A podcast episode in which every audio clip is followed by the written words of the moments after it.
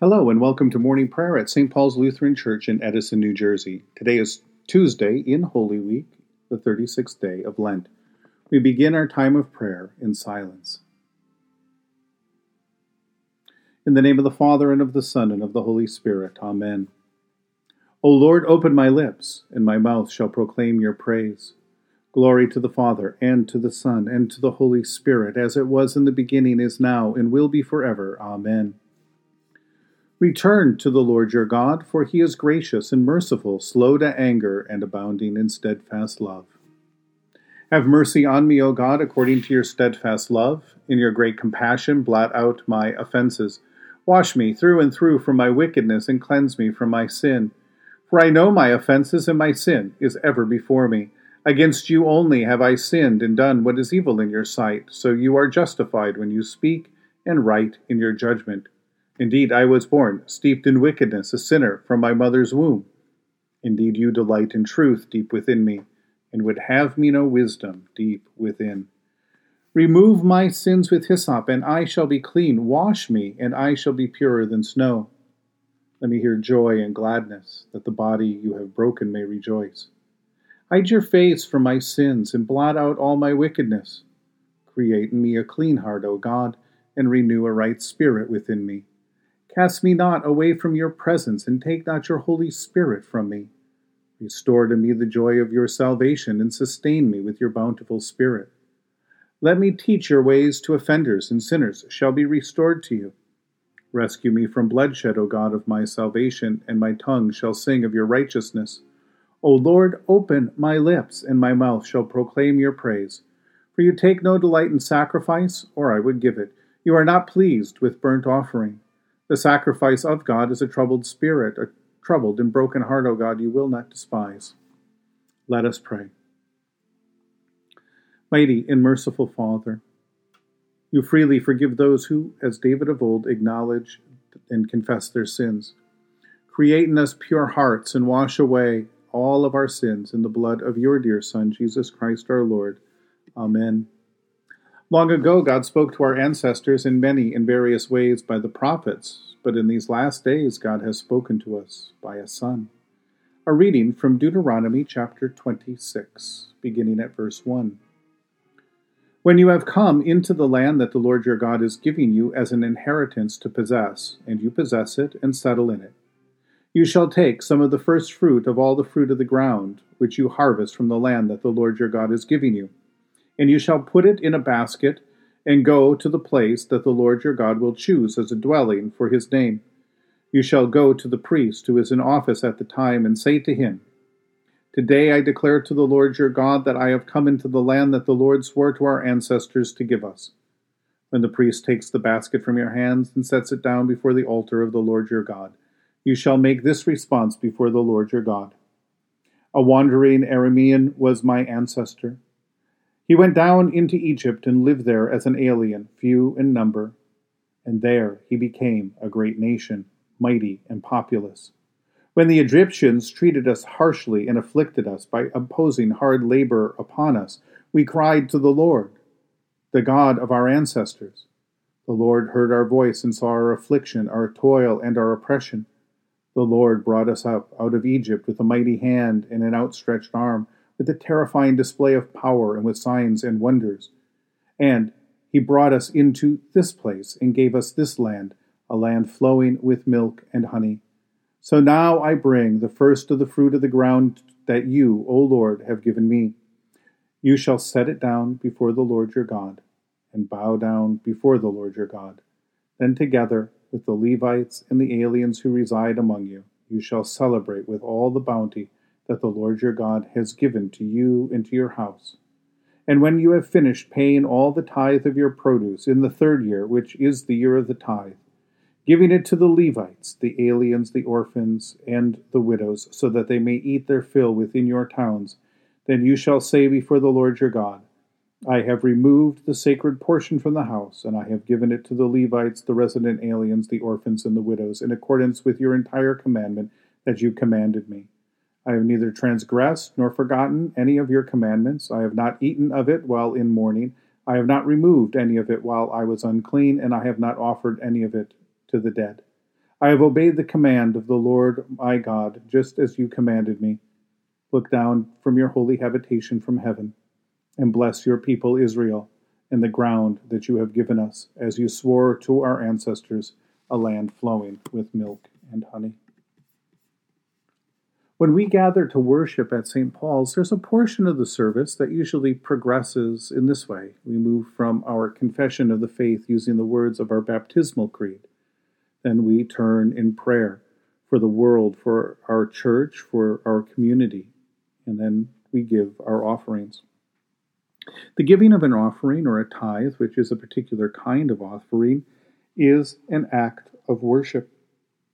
We give our offerings in praise and thanksgiving for all that God has done for us. This portion of Deuteronomy gives us a kind of liturgy that uh, God has given to God's people that they can rejoice in God with the produce for the produce of the land. The abundance that the land produces reminds God's people of all of God's promises, the promises made long ago to their ancestors, to the promises of the covenant right now. Remembering the Lord and rejoicing in the Lord's steadfast love, the people praise God by giving a tenth of all that they gather and by doing so, they also confess that they are part of the people that the Lord has called from wandering, liberated from slavery, and established in this land. When we give an offering, we remember also that we are part of a community beloved by the Lord. So often we think that our faith is a private matter between God and us. It is not. Our redemption, our salvation joins us to fellowship in God's people. It makes us members of this fellowship, and by God's generosity and love, we are numbered among God's faithful people and welcomed into God's kingdom. When we gratefully give an offering, we are confessing not only our love and gratitude for God, but also taking our place within the story of God's salvation and among God's people.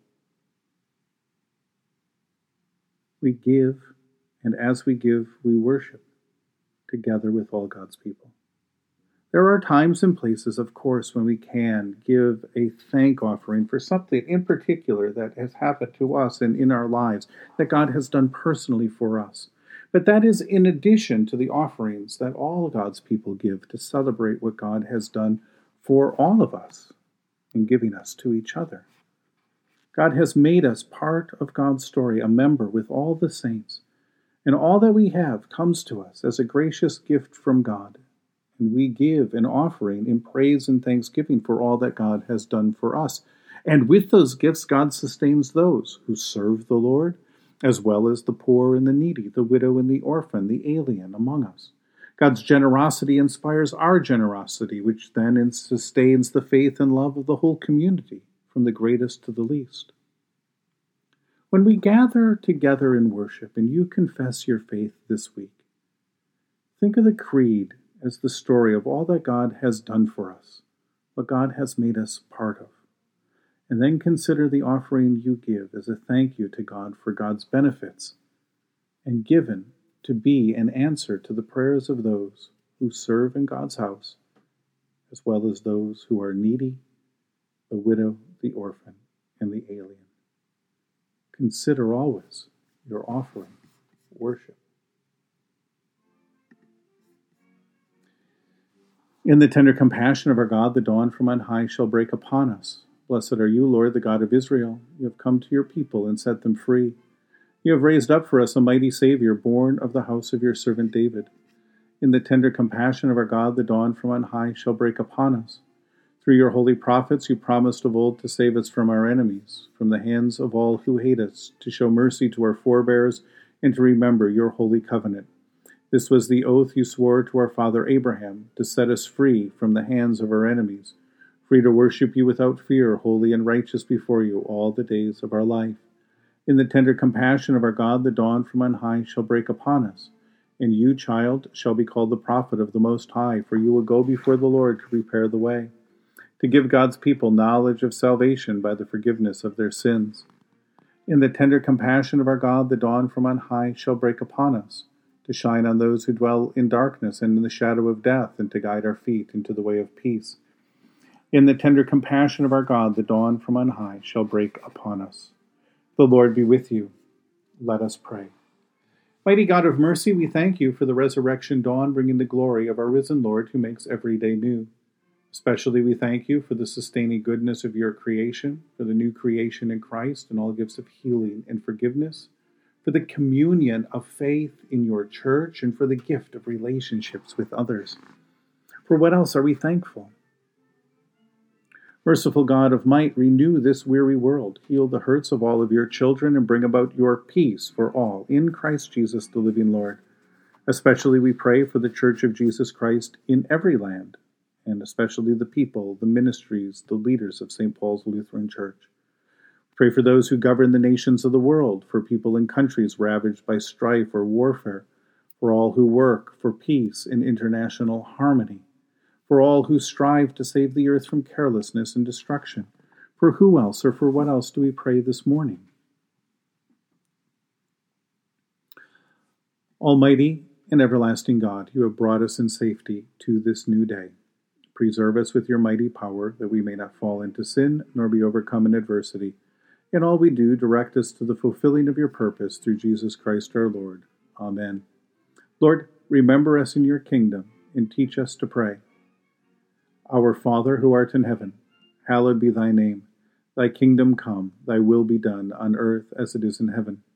Give us this day our daily bread, and forgive us our trespasses as we forgive those who trespass against us.